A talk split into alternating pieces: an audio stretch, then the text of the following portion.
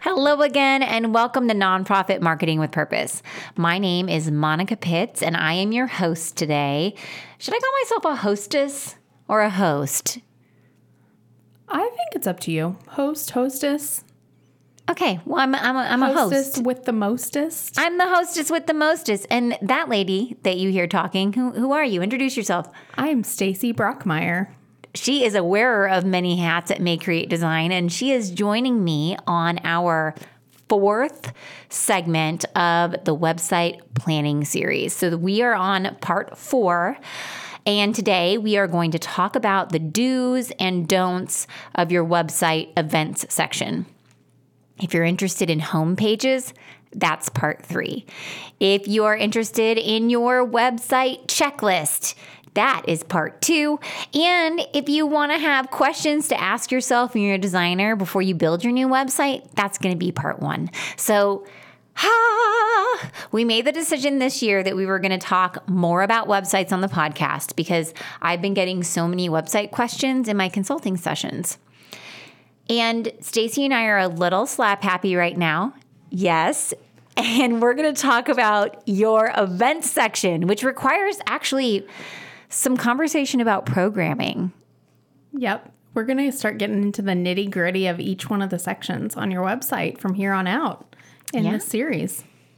So, if you are revamping your event section, or you don't like the way that it works right now, or you're revamping your whole entire website, this episode is just for you. Let's get to business. You're on a mission and you just need more people to know about it. And whether you're brand new to marketing or a seasoned pro, we are all looking for answers to make marketing decisions with purpose. I'm Monica Pitts, a techie, crafty business owner, mom, and aerial dancer who solves communication challenges through technology. This podcast is all about digging in and going digital. I'll share my marketing know how and business experience from almost 20 years of misadventures. I'll be your backup dancer so you can stop doubting and get moving towards marketing with purpose. So, before we dig into all of this amazing events section information, I have a favor to ask of you.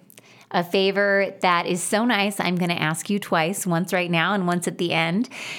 Please, if you like this podcast, go on out and review us wherever you're listening. You can review us on Spotify or Amazon or even on iTunes. When you review Nonprofit Marketing with Purpose, you are giving us a huge gift. You are sharing this message with other nonprofits just like yourself.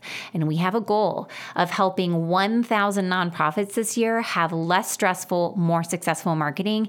And you can help me reach that goal by giving this podcast a review.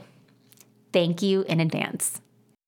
Thank you so much for sticking with me through that really weird introduction. I hope I did not scare you away from this episode when I told you that we were going to talk about programming because programming is not scary. It's actually really awesome and it makes your life way easier. And some event sections can be very simple on a website, and others are going to be much more complex. We actually plan an event section with like the shopping cart mentality. Some are simpler, as I just said, and some are more complex. And so it just depends on how many products you have and what you need to share. Some of those event sections can be as simple as embedding a Google Calendar, and others can feel a lot more like a shopping cart. So it all depends on what types of events you have to promote your nonprofit. We are going to group our events into three different types today, and then we'll talk you through how we handle those on a website and what questions you might need to ask yourself to make sure that you are getting everything you need out of your event section. So, the first type of events are long standing annual events. These are like your galas or galas, potato, potato, um, fundraisers, golf tournaments, those things that happen every single year. And even if this is the first year that they're happening, if you plan on doing them every single year, then we treat them a little differently than we treat our other types of events on the website. And then you have recurring events, which are things like your meetings. It could be committee meetings, it could be different discussions that you have, it could be book talks, lunch and learns, whatever those things are. And then last but not least, we have one off events. Those could be like smaller fundraisers or events with partner organizations. just things that you don't do as often on repeat and that aren't big staple events for you every single year. Now, regardless of what types of events you have, you're still going to have a main events page on your website. Like you're probably going to have a button up at the top of the navigation that says events. Stacy, tell us what happens when I click on the button that says events on the main navigation. when you click on events, you should go to a page that has every single one of your events that you're publicizing on it. Whether it is any of these three types, so whether it's a long-standing annual event, a recurring event, or a one-off event, every single event should be listed on this page because you don't want people to have to hunt for it. So we go back to that same concept of getting people where they need to go quickly in your website. So there are uh, so many different formats for this page, right? And I'm sure that some of us are thinking, oh, events, well, that's in a calendar, or some people like to put it in a list. And we have some kind of rules that we follow whenever we're formatting this page. Stacy, tell us about the rules. Well, the last thing you want is to go to that page and see a calendar that looks empty. So if you don't have more than four or six events a month, you certainly don't want to put it in a calendar format because it's going to look like you aren't very active when in fact you have really nice events that are coming up. They just might be next month. And so if you have fewer events, I would highly, highly recommend putting it in a list or a grid or whatever to make it look less like a calendar. So basically, what that means is you're going to have an individual event, then the next individual event, then the next individual event, all in date order with the next upcoming event first. Yeah. So you're going to have the one that's closest to right now listed first, and then as you go further into the future, they list themselves out. And really, eh, the difference between the grid and the calendar is the calendar has a spot for every day of the month, and the grid is just putting the event listings in a grid.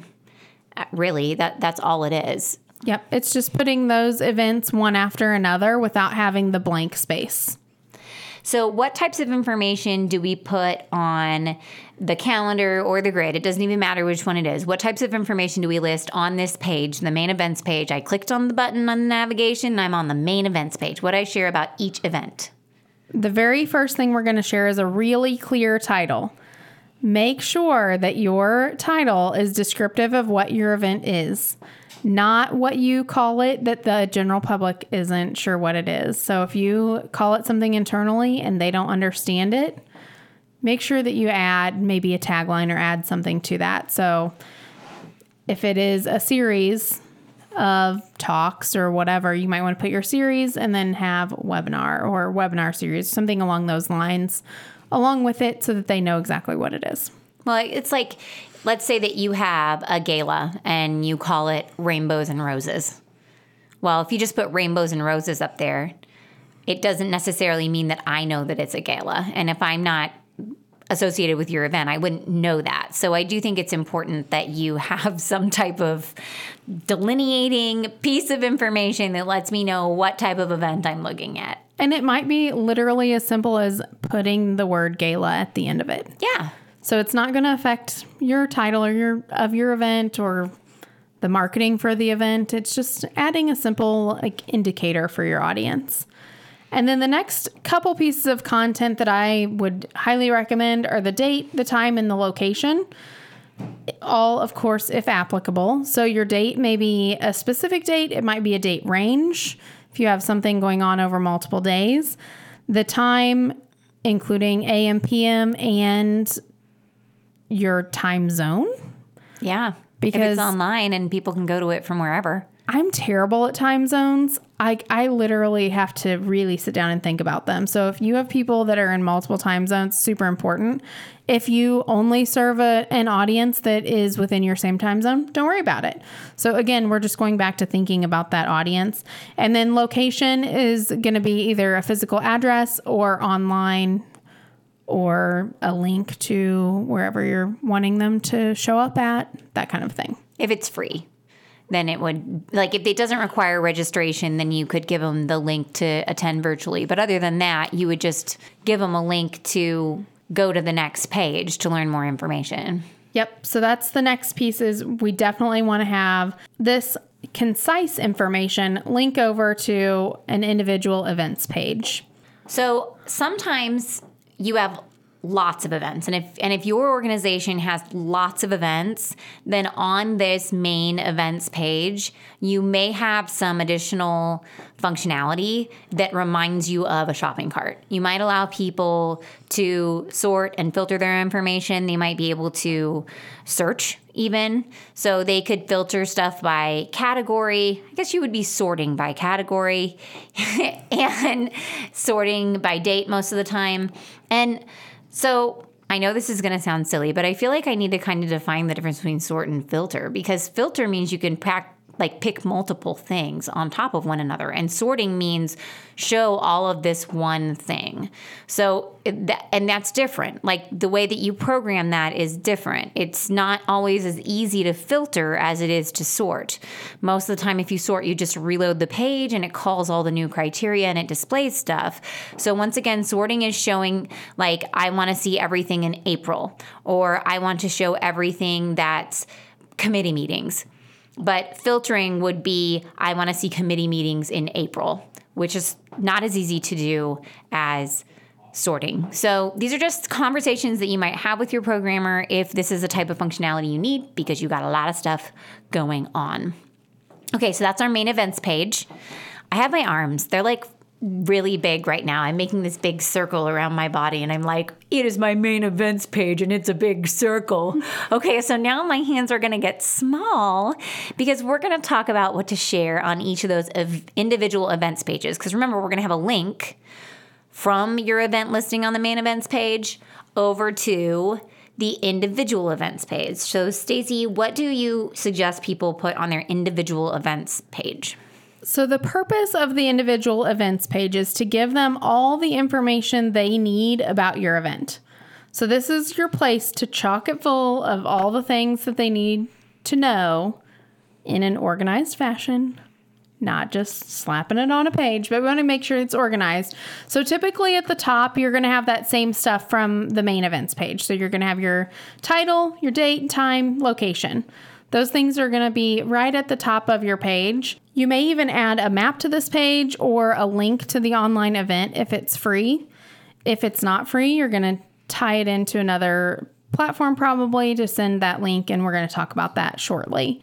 Then you're going to include things like the description, what it is, the agenda. We might even link to a flyer or another site for more information. Other things that I think are super, super important are who to contact we always want to recognize our event sponsors, testimonials, maybe even the PowerPoint slides or things that we're going to need for the event if it's a, if it's going to be a class or webinar. So those are all going to be things that they're going to include on this page. And then probably one of the most important pieces for this page is the sign up. So if this is an event that you want people to sign up for, we really need to think about that. And we will dig into that more in just a little bit. Now, one thing that I think all of these individual events pages need to do is automatically expire. What I mean is, we actually use a plugin. I think it might be called expirator. No, we don't anymore. We don't use a plugin. We built it into our own fancy, fancy things. Well, never mind. We don't use a plugin anymore. We have it built into our theme, but you can use a plugin for it if you don't have our fancy theme. And what happens is you put a date in and your information for the event displays until that uh, date hits, and then the website automatically removes it from public view. You can still see it in the administrative portal of your website, you just can't see it in the public side, which is really important. It's super nice from an administrative perspective because how many times do you get done with an event and you're like, it's done? And then and you realize you have 14 more steps left? You don't take it off your website. And then a month later, you're like, oh, still there. still up on the site.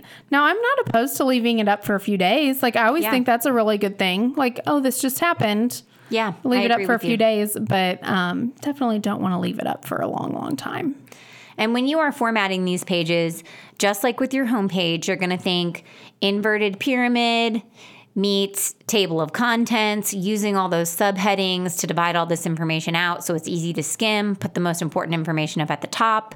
And then also, each one of these, not each one of these, but a lot of these pieces of information that we talked about here need to be kind of treated separately. So think about each area like a PowerPoint slide and allow people to consume that information and read it individually. That, that- those would be my pieces of advice for looking at these pages. It, it's like your sales page. It's the thing that's going to convince people to sign up for the event.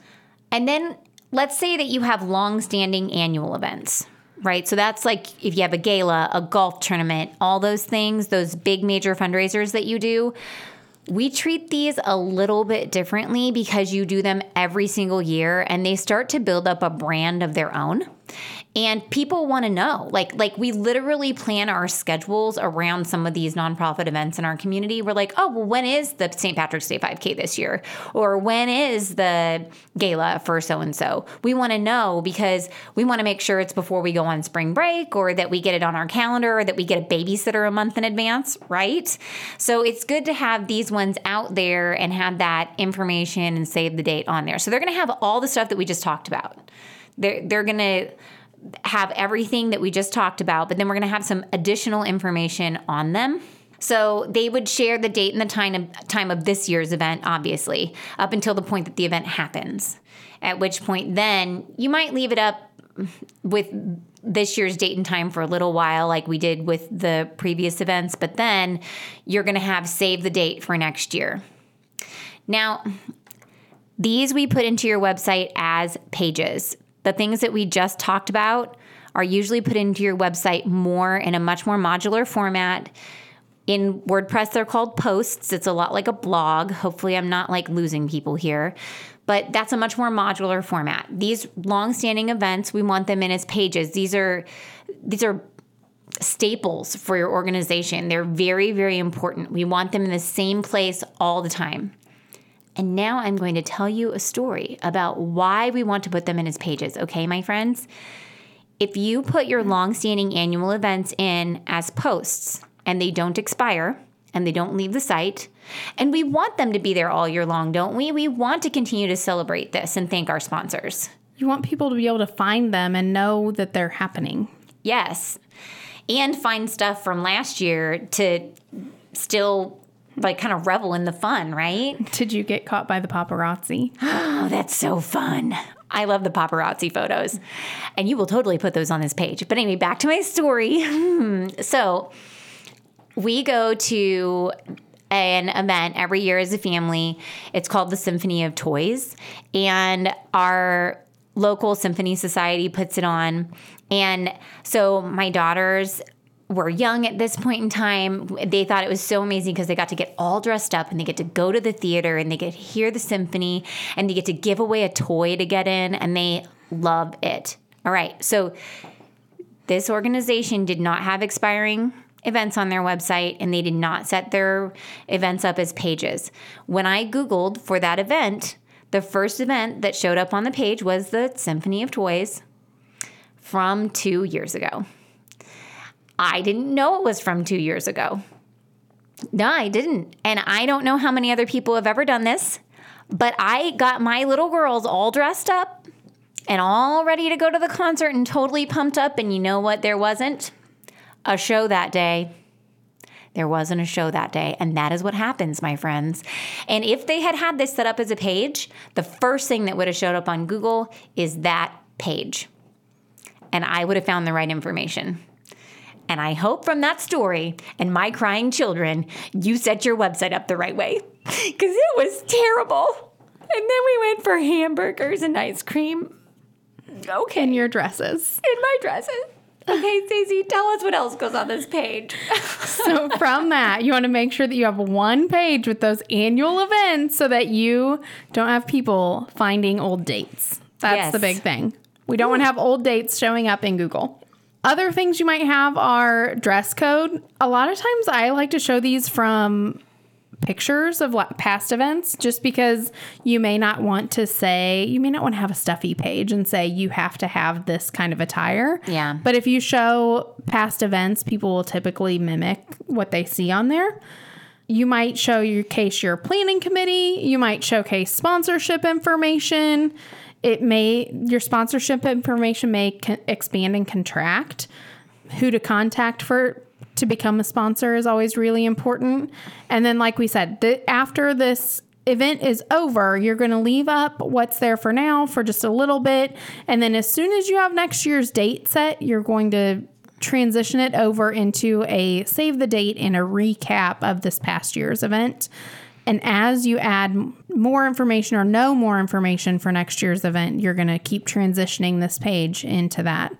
I have a tech tip for that too, because I'm the person that has to switch all this information out on our website. And I f- recently found this plugin that's really cool and it allows me to schedule blocks of content to show or not show on the website. And I was having to do it all manually and I had to like schedule it and I had to schedule it on my calendar and then remember to go out and do it. And sometimes I would forget. So, anyway, it's called Scheduled Blocks and it's really convenient. Now, I have a WordPress site. So, if you don't have a WordPress site, then this does not apply to you. But if you have a WordPress site, install the plugin, it's free. Scheduled blocks, it's really cool. It makes life so much easier when you can schedule it ahead of time and you can test and make sure that everything works and you're not scrambling. And then we have recurring events, right? So these are your webinar, lunch and learn series. Like if you have a course, some of our nonprofits locally have a course that has like a whole bunch of different classes that go with it. And so they would have a recurring events kind of I don't you wouldn't title it a recurring events page, but they would group these things together and put the title of the course on it and then show people the information for each individual one. Yeah, so I would have it, you know, let's use the lunch and learn example. If you have a lunch and learn every month, you might have a, page titled Lunch and Learns that explains your lunch and learns. Maybe it has some intro introductory content, and then it would pull those posts that we have same post on our events page, modular content, same posts go to our homepage. They also come here. It's just kind of so pre-sorted so that people can only see what is happening for that lunch and learn series, if you will. So we don't want to have multiple places where we have to update the same content. We want to pull those th- same pieces into different spots. I'm going to repeat that again. Don't have multiple places in your site where you have to update the same content. It should be built in a way that is modular and you can have that same content show up in multiple spots. So because you added an event on the events page, it is you're going to check a box. It's going to show up on the home page because you checked one box. It's going to show up on the Lunch recurring events page, Yeah. Lunch and Learn series if you check a different box. If you needed to update the sign up link, you're going to update it in one spot. Otherwise, you're going to end up with a management nightmare. And this is what we were talking about in the second podcast in this series. We talked about how we need to think about the things that we're going to update often and then make sure that we're using a streamlined approach to update those items. And streamlining it uses programming. That's what it does. And there are different plugins that can help you do this for your website if you're working on it on your own. But ultimately, if you're working with a developer, they should be able to help you get this done as well. So if they tell you that you have to enter the information in multiple times, then this is your opportunity to just shake your head and be like, that doesn't make sense. Why would I enter it in multiple times? Isn't there a different way that we can do it? Yeah. Okay, so we promised you earlier that we were going to talk about how to handle event signups on your website. And there are multiple different ways that you can handle it. We're not going to go too far down this rabbit hole. I feel like we've talked so much about programming already just in sharing the information about your events that this additional piece might like send everybody over to Snoozeville. But we do want to mention the different ways that you can allow people to sign up on your website. So Stacy, let it go. So there's kind of really three I can I categorize them into three different kinds. You can have a form on your website. It's just an email form, looks a lot like a contact form. It can have payment associated with it or not. All depends on the event. What you what you need. You can have an event plugin.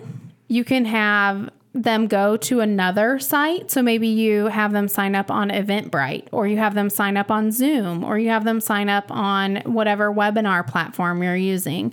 So those are kind of the three different styles of event signups that I consider. So is it a form on your website? You can add a plugin to your website, or you can have them go to a different website. And a lot of the times, your plugin on your website will format your events pages for you as well. Mm-hmm. It can be handy and and give you like a n- nice user interface, but then it can also feel inflexible because you might want to do something else with the way a page looks or how it works, and you might not have as much flexibility with a pre made plugin. I know that we do all of ours using a form, and it allows me to do a lot of things with it, but what it doesn't do for me, and I have to do with another system is send reminder emails and that can take a lot of time and and sometimes you're not even sure if it's going to work and if you have multiple sessions of something it gets very cumbersome. So when you use another site to do that whether it's zoom or um, Eventbrite, usually they send those reminder emails for you as part of that system, and that can be really, really convenient it takes a long time to set up the reminders and things like that. And then making sure you have the right audience and everything selected is super important. So it can be confusing when it's housed in a bunch of different places. So I guess what we're saying is do what's right for you, right? Yeah. And there are some questions that you can ask yourself to understand what's right for you. What do you usually ask people when you're helping them plan? So ask yourself what does the viewer need to do? Do they need to be able to sign up for multiple events at once? Do they need to be able to pay? Do they need to be able to do we need to be able to cap the number of of signups? So there's lots of things that you can ask yourself about the viewer side of it or the sign the person who's signing up. And then on your side, how do you need to use the information after the person signs up? So does this need to integrate with another platform? Does it need to send information to your CRM? Do you need to use it to send those reminders? Do you need to send confirmations? Do you need it in a spreadsheet so that you can check people in? You know, there's lots of ways that you may be using this information afterwards, and we need it's definitely something you want to think about up front rather than just having all these signups and then all of a sudden you have to have somebody type them all into another system that sounds miserable. Yeah, I would definitely suggest just like all the rest of your marketing, you're going to start by looking in the pantry like what do you already have? And so, if you already have a robust CRM or donor management software, definitely look at it and see if it allows you to do event signups and figure out if that thing will do the things that you want because it will probably be the most integrated solution. We've had clients that are like, well, we don't like the way it looks exactly, or this one thing isn't quite right. And so we want to rebuild it all on the website. And it's not that we don't want to do it for them. It's that once we think through it from that business perspective, like what's the opportunity cost of doing this? Sometimes we just go over and we just link them back over to their donor management system and have them sign up right there because that is the most streamlined way to do it. And if it's the most streamlined way for you and it saves you time, you don't always have to have the fanciest thing. We all start where we are and we need to use the resources that we have to save us money so that way we can move forward and grow our organizations without, you know, exhausting our, all of our resources on things that might not need to be exhausted on. Absolutely. So, I do have a few other podcasts that I've done over this topic in case you want to talk a little bit more about handling signups. I have a podcast called How to Choose the Right Online Fundraising Event Platform. And this, I am talking you through the method I use, my own little like slice of madness on how I do consulting to pick the right like software to do something for a client and I explained how to document it and everything. I got really excited in this episode. And then also, there's a big parallel that can be drawn in the podcast Ways to Collect Donations Online.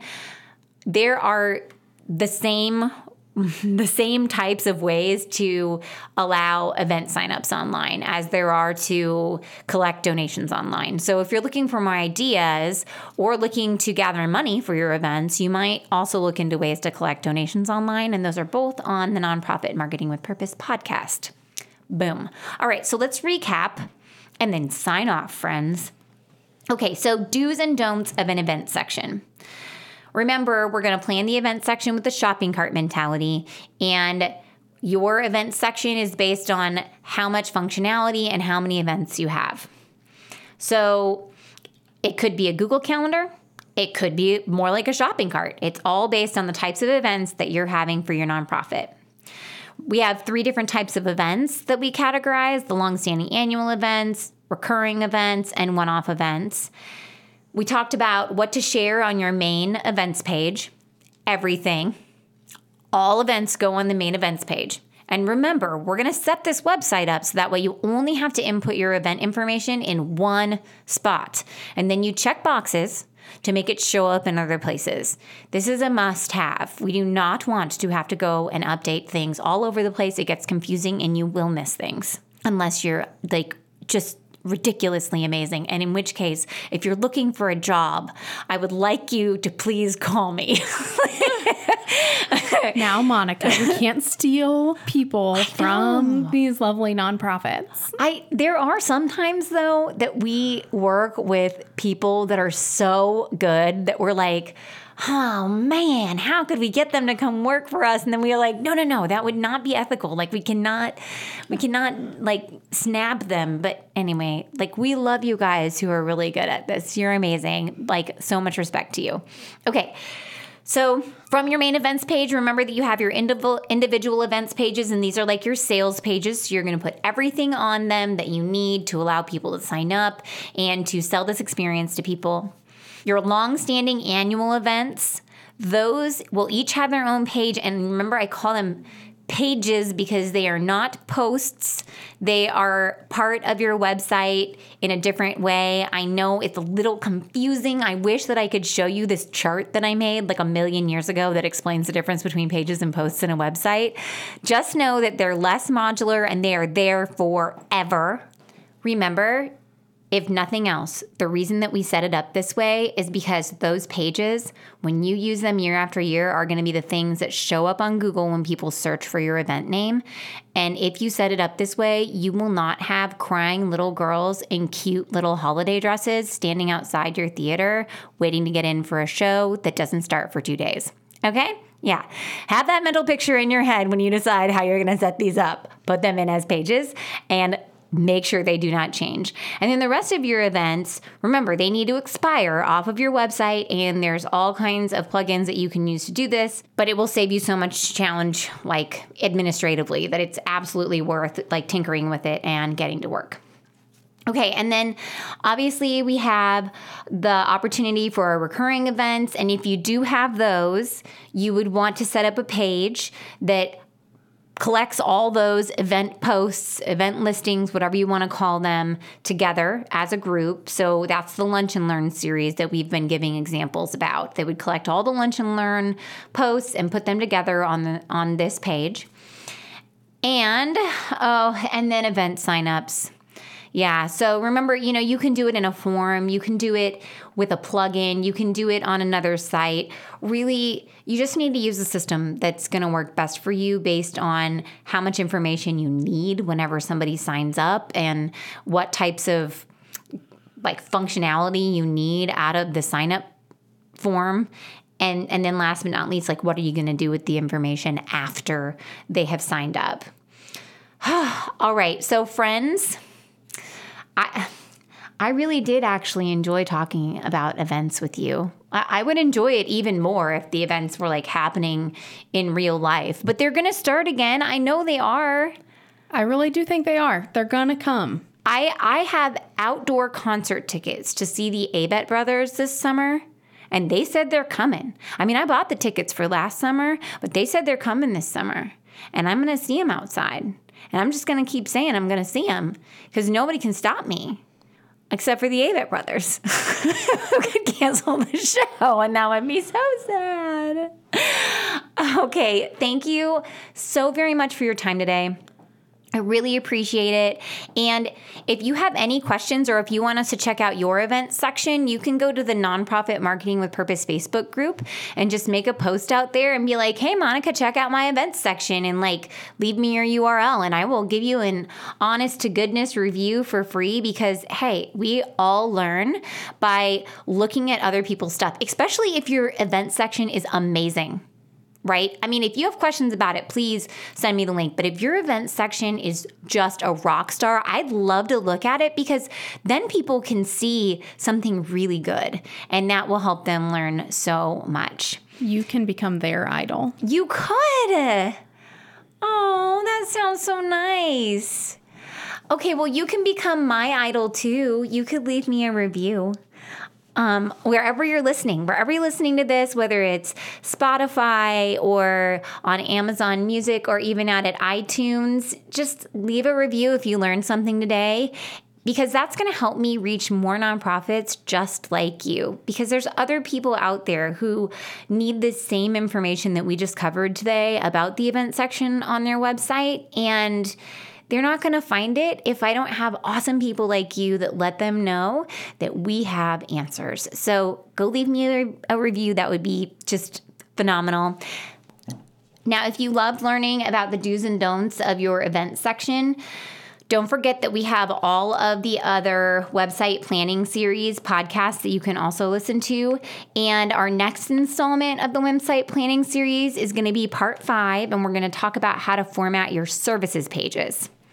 Yes, because there is a very specific way that we think about these pages, and we want to share with you what we ask our clients to help them plan their services pages to make them most effective and share with you our thought process so that way your services pages are going to be rock stars. So you can join me back next month with that website planning series part 5, how to format your services pages. Okay, so I'll see you back here then, same time, same place. And until next time, go forth and market with purpose.